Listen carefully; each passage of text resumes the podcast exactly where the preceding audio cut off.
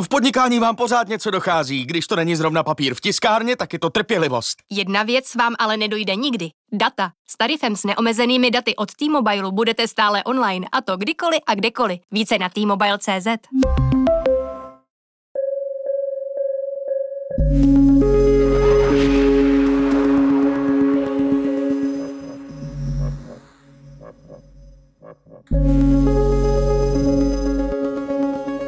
Posloucháte podcast týdeníku Respekt, zdraví vás Hana Řičicová a povídáme si s Kateřinou Šafaříkovou o tom, jak se bude Evropská unie tvářit na možnou novou vládu a jak se ta bude stavět k Evropské unii a k jejím hodnotám. Ahoj Kateřino. Ahoj Hanko. Hned na začátek si myslím, že je potřeba připomenout si, že občanští demokraté, tedy ten nejsilnější článek té vítězné trojkoalice spolu, jsou ze značné části euroskeptici. V rámci Evropského parlamentu sedí třeba ve frakci evropských konzervativců a reformistů a stejně tak tam jsou třeba zástupci polské vládnoucí strany Jaroslava Kačinského právo a spravedlnost. Neptám se jenom kvůli téhle skutečnosti, ale samozřejmě kvůli celé historii a tomu euroskepticismu provázejícím ODS.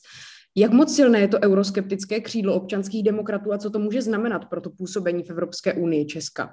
Eh, asi na to nemáme úplně nějakou jako jednoznačnou odpověď. Nicméně pravda je taková, že v rámci té vznikající pěti koalice, tak ten euroskeptický tón nebo ta euroskeptická platforma vlastně bude nejslabší, protože všechny strany té vznikající pěti koalice, kromě ODS, um, jsou jako jednoznačně proevropské a umírněný, takový jakoby středový je i předseda ODS Petr Fiala, který je jednoznačným vítězem voleb. Je to člověk, kterého i ODS podceňovala, teď tedy se pravděpodobně nebo takřka jistě stane premiérem, což zmiňuji kvůli tomu, že tím, že Petr Fiala vyhrál, tak se v zásadě oslabí i právě to euroskeptické křídlo ODS, na které ty se ptáš.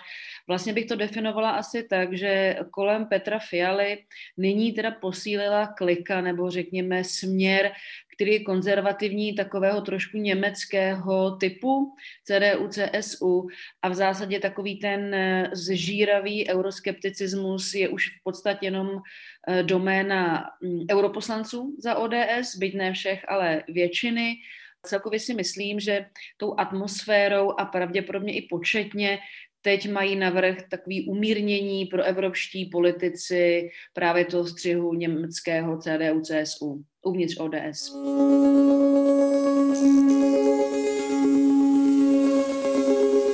Třeba klimatické otázky? Myslíš si, že by ta potenciální nová vláda mohla Česko v tomhle ohledu nějak dobře reprezentovat? Protože přece jenom třeba pro Piráty, kteří ve volbách neuspěli, to bylo dost zásadní téma. Nicméně lídr spolu a předseda ODS Petr Fiala ve velkém rozhovoru pro Respekt před volbami řekl, že odpověď na to, jestli změny klimatu způsobuje člověk, není podle něj až tak jednoznačná. Myslíš si, že tyhle jeho postoje mohou ovlivnit směřování Česka v otázkách klimatu v rámci Evropské unie?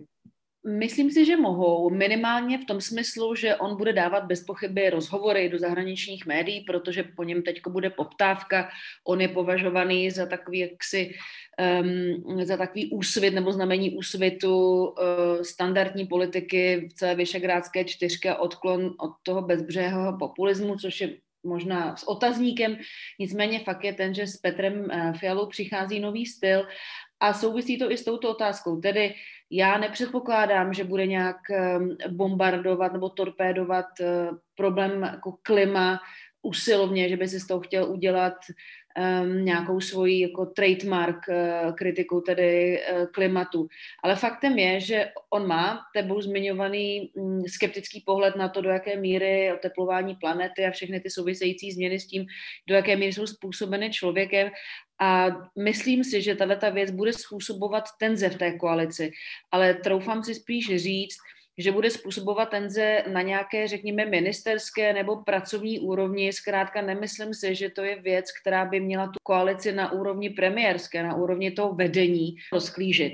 Um, už i proto, že v zásadě um, pro Česko nejdůležitější, byť není samospásné samozřejmě, ale pro Česko nejdůležitější téma v souvislosti s klimatickou změnou dosud bylo hlavně jádro, tak aby bylo definováno jakožto čistá energie a tím pádem patřilo do toho koše zdrojů energie, s kterým lze teď pracovat ještě v rámci té ekologické tranzice A tohle to je věc, kterou sdílí jak ODS, tak samozřejmě TOP 09, zase ne všichni, ale Markéta eh, Pekarová Adamová, co by lídrině ano. Ale dodám ještě jedno, jednu věc, že přeci jenom je tady jako jistý otazník i kvůli tomu, že tady v rámci teda té evropské politiky jedno téma, což je euro, eh, protože jak stan, tak Piráti a v zásadě i většina topky eh, by byli rádi, aby Česko v následujících čtyřech až pěti letech tedy zajme, řekněme v mandátu této vlády nebo za mandátu nastupující, pardon, vlády, aby vstoupilo do systému směných kurzů v, euro, v eurozóně nebo na to předpokoj eurozóny, má to zkrátku RM2. Hodně o to stojí biznis a uh, koalice Piráti snad to mají přímo v programu. A tohle to si myslím, protože to je hnáno biznesem, za kterým vždycky ODS stála, protože to ještě není úplný vstup, je to tedy ten předpokoj, jak jsem říkala, tak si myslím, že tohoto téma ještě může rezonovat a možná, že bude důležitější ve finále než, než klima, ale také je možné, že v zásadě, když už, bych řekl, měla říct jednoduše, když se budou hádat o některých věcech spojených s Evropou, tak to budou obě dvě věci. Ty jsi před chvilkou zmínila Vyšegrád, ten populismus, Maďarsko, Polsko. Co vlastně ta případná nová vláda znamená pro Vyšegrád? Může se třeba rozpadnout? Myslí si to západní uh, novináři, naše západní kolegové? Já si to nemyslím um, z toho důvodu, že Vyšegrad prostě existuje 30 let je to platforma, která přežila jako mnohé turbulence. To znamená, že přežila i třeba eh, vyvádění Slovenska v zásadě z naší civilizační jednotky pod eh, Vladimírem Mečiarem. Prostě ta regionální spolupráce funguje, ačkoliv eh, ne vždycky nutně to bylo pod hlavičkou V4. Ta síť mezilidských kontaktů, jak už tedy prostě na úrovni obyčejných lidí, tak zejména na úrovni úředníků, nižších prostě politiků nebo těch méně viditelných eh, politiků regionálních, tím myslím na úrovni diplomatů, tak ta sítě je docela hutná, funkční. Mluví o tom takhle celkem spontánně, jak tedy Češi, tak ale právě Slováci, Maďaři, Poláci. Nebude důvod, minimálně z tohohle toho patra, nebude důvod to nějakým způsobem bourat, zavírat, eh, vyhlašovat konec, kde očekávám změnu na kterou právě narážíš jak ty, tak zejména teda narážela ta západoevropská média, je na té premiérské úrovni, protože my jsme měli v posledních, řekněme, dvou letech kdy jsme se v podstatě stali jako Česká republika takovým jako naplňovačem národních zájmů Maďarska, přesně řečeno Viktora Orbána, Andrej Babiš několikrát na evropské úrovni se v podstatě vpasoval do role člověka, který se byl za Orbána nebo za Fides, ani ne za Maďarsko, ale prostě za Orbána a za Fides. A tohle to bez pochyby opadne. Proč? Jednak protože Petr Fiala má jiný styl, má prostě takový ten umírněný v tomhle konzervativní. A potom stal se tady samozřejmě věc, eh, která je prostě předvolební spojenectví um, Viktora Orbána s Andrejem Babišem, čili Orbán jako současný maďarský premiér se vpasoval do role člověka, který ukázal na Babiše a řekl toho volte. A právě Andreje Babiše se jak koalice spolu, tak um, uh, Pirstan snažili porazit. To byl jejich nakonec společný cíl, tak si celkem neumím představit pokračování nějaké jako devotnosti nebo extrémní lojality uh, českého premiéra nového vůči Orbánovi.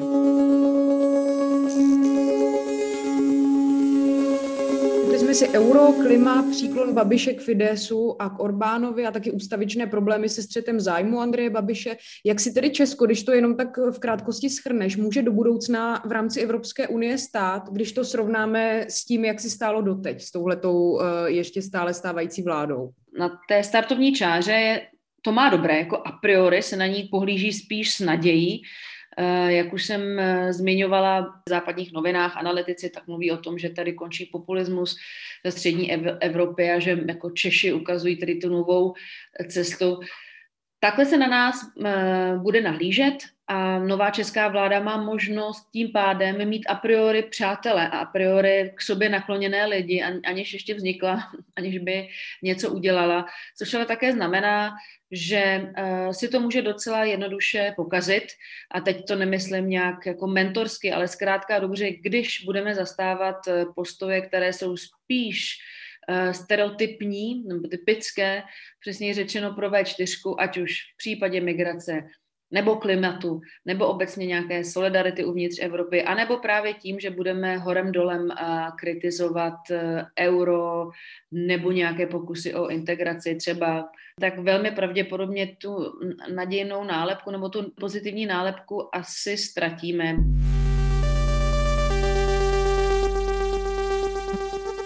V druhé polovině roku 2022 Českou republiku čeká to předsednictví v Evropské unii. Česko předsedalo Evropské unii naposledy v roce 2009. Tehdy těmi výraznými tvářemi předsednictví byli Aleksandr Vondra Mirek Topolánek. Pojďme si říct třeba, jaké máme vyhlídky v tom předsednictví na ten rok 2022 a krátce si připomeňme, jak vlastně vypadalo to minulé předsednictví. Vyhlídky máme mm, asi docela dobré, protože opět jako většina z těch eh, pěti koalic, eh, respektive v tomto případě asi všechny, dlouhodobě ještě v opozici a v rámci svých předvolebních programů mluvili, mluví o tom, že předsednictví je důležité, že potřeba mu věnovat pozornost, má vlastně docela prominentní místo ve všech těch programech mm, pěti koalice. Taky se tyto strany můžou si spolehnout na docela zkušené lidi. Bavili jsme se o těch startovních čárách. V tomto smyslu jsme na tom asi vlastně relativně dobře. E, co je nevýhoda, je, že předsednictví už je za 8 měsíců, zkrátka dobře uteče to rychle a my jsme právě v situaci, kdy ani nevíme, jestli to bude agenda, která bude sedět na úřadu vlády, protože nová vláda ještě nebyla ustavena, ta pěti koalice ještě nemá dohodnuté posty, nejenom ve smyslu jmen, ale právě strukturu některých centrálních úřadů ještě nemá. No a potom je samozřejmě otazník ten, do jaké míry um, to třeba nebude bojkotovat nebo do toho házet vidle prezident Zeman, který má také nějaké uh, ambice a pak, jestli tedy ty dané strany se eventuálně mezi sebou během toho předsednictví nebudou hádat eh, právě podél té linie euro nebo klima. Ale troufám si říct, že to bude spíš lepší, než, než se zdá tedy, že ty strany udělají maximum, protože myslím, že u nich velmi rezonuje to, že už další ostudu si Česká republika nemůže uříznout, čímž tedy uh, volně přejdu k tématu předsednictví v roce 2009, které na té mm, praktické rovině té denní politiky úřednické diplomatické práce fungovalo vlastně velmi dobře. Během těch prvních tří měsíců i na té úrovni nejvyšší politické, kdy Mirek Topolánek se poměrně eh, dobře podle nejenom hodnocení různých analytiků, ale i tedy eh, ostatních tehdejších lídrů zhostil těch různých krizí, které se na ně valily je tady nějaký poznatek toho, že jsme toho schopni, ale po těch třech měsících tehdy padla právě tu Polánková vláda, vlastně jsme si schodili tím pádem to naše předsednictví a už potom jelo v podstatě samospádem. Může se třeba stát, že Česko bude předsedat Evropské unii a přitom ještě nebude ustavená nová vláda? Může se to stát, nebylo by to zas až eh, tak eh, problematické z hlediska EU, protože eh, Evropa tuhle tu zkušenost několikrát zažila. Byl to případ Belgie, byl to případ snad Itálie, prostě zkrátka dobře více zemí, kdy předsednictví přebírala vláda v demisi, nebo tedy vláda nová, která ještě neměla důvěru. Ano, vládla prostě bez důvěry a zvládlo se to. Čili tohle to není věc, která by byla nějak úplně paralizující. Ehm, z toho pohledu té denní politiky během předsednictví je vlastně nejdůležitější, aby ten, který, ten ministr, který bude předsedat eh, těm, kterým radám, aby to byl někdo, kdo bude mít ehm, ochotu, vůli eh, se na tom podílet, kdo prostě bude mít informace, kdo bude mít přehled a bude to zkrátka dobře dělat tak eh, jako kdyby se nechumelilo, tedy jako kdyby měl uh, už důvěru, kdyby to byla prostě už ta vláda s důvěrou, protože když se takto bude chovat, tak ho takto budou brát i ostatní, čili vlastně ta mašina pojede dál. Může to být trošku nepříjemné,